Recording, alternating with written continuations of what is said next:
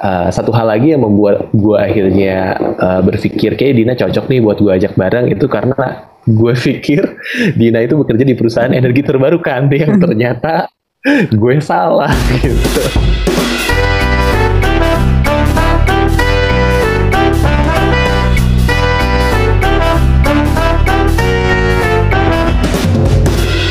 Halo semuanya, kembali lagi di podcast Sisi Energi. Gue Dina dan hari ini gue gak sendiri, gue bareng sama Gwyn. Hai Gwyn. Halo Din. Nah, kali ini kita mau bahas tentang gimana sih pertama kali kita akhirnya ketemu berempat ya, dan membangun Nyala Indonesia. Terus kita mau bahas juga nih, dari masing-masing antara gue dan Gwyn, kita udah ngapain aja sih untuk membantu mempercepat transisi energi di Indonesia.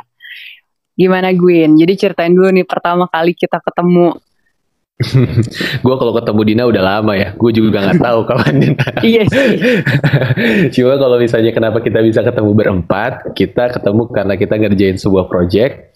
Uh, waktu itu bareng sama Ardi dan juga Nando di sekitar akhir tahun 2019 lah ya.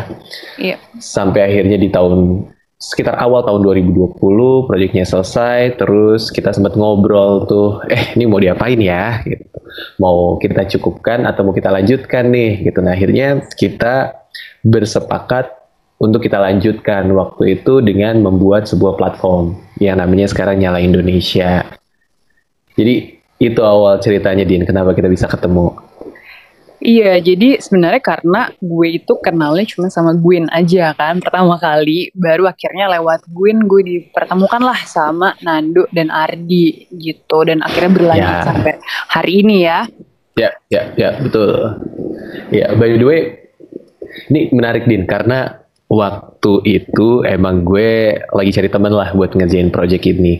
Nah terus yeah. uh, gue coba kontak lah satu-satu. Waktu itu gue kontak Nando karena gue tahu Nando kerja di bidang energi terbarukan.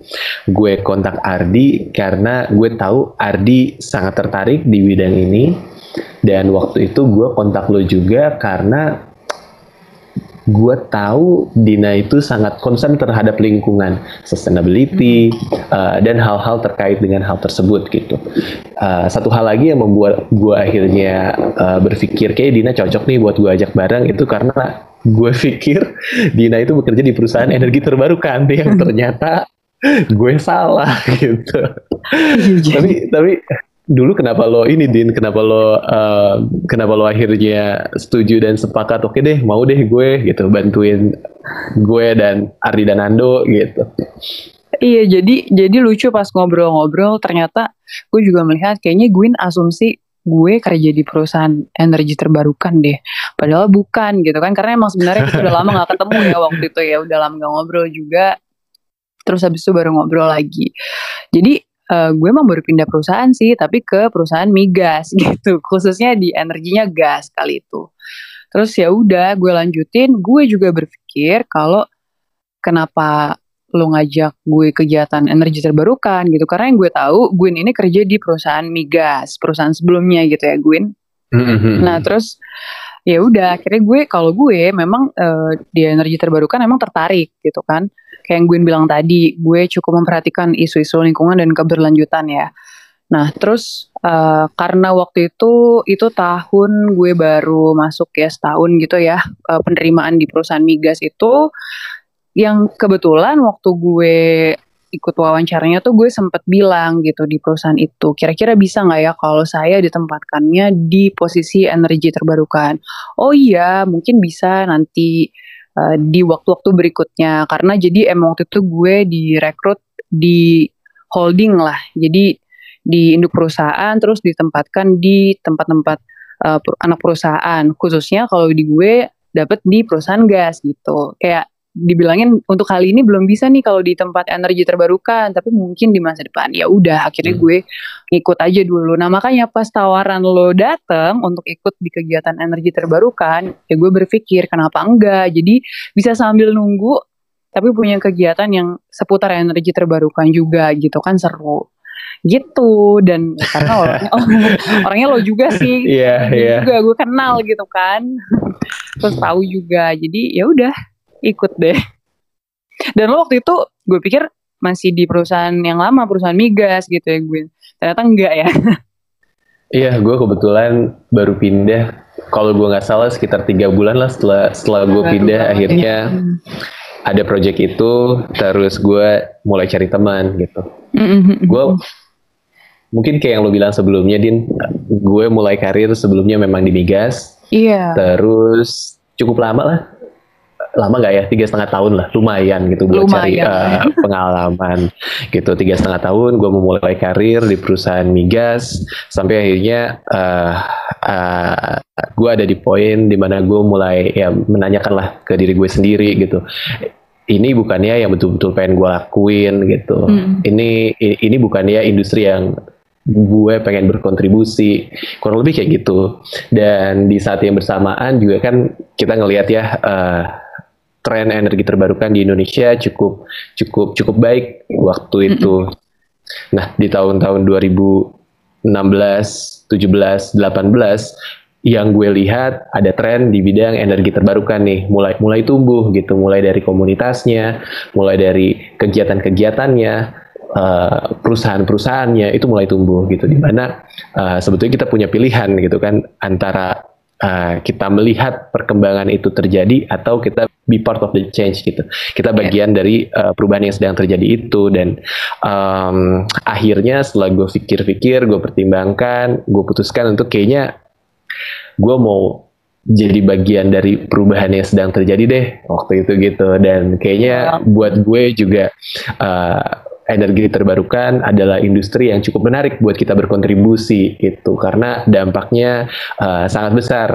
Baik itu untuk um, untuk lingkungan maupun juga untuk keberlanjutan. Kurang lebih kayak gitu Din. Itu alasan kenapa gue pindah.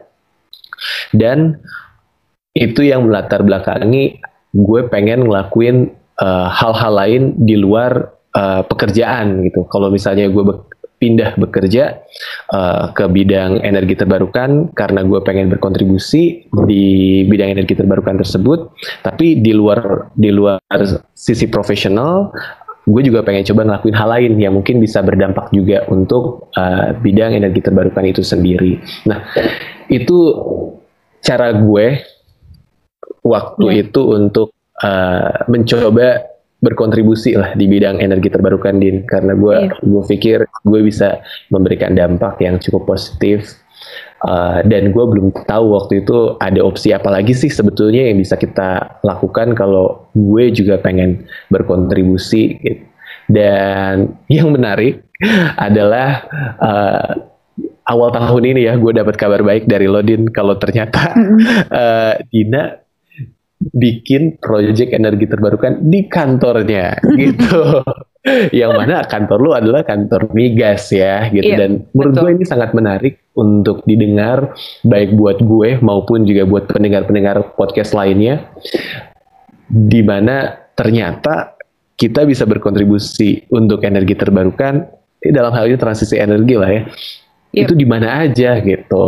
Boleh dong Din ceritain gimana lo yang bekerja di perusahaan migas bisa ikut berkontribusi dalam transisi energi Din.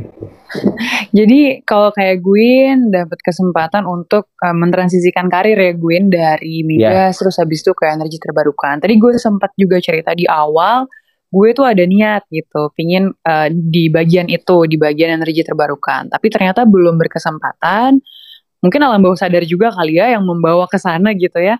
Uh, ternyata di perusahaan yang gue tempatin sekarang tuh juga sangat terbuka gitu kalau kita mau punya program-program pengelolaan lingkungan. Karena di perusahaan ini sendiri pun sangat memperhatikan pengelolaan lingkungan yang baik untuk uh, kegiatan operasionalnya gitu.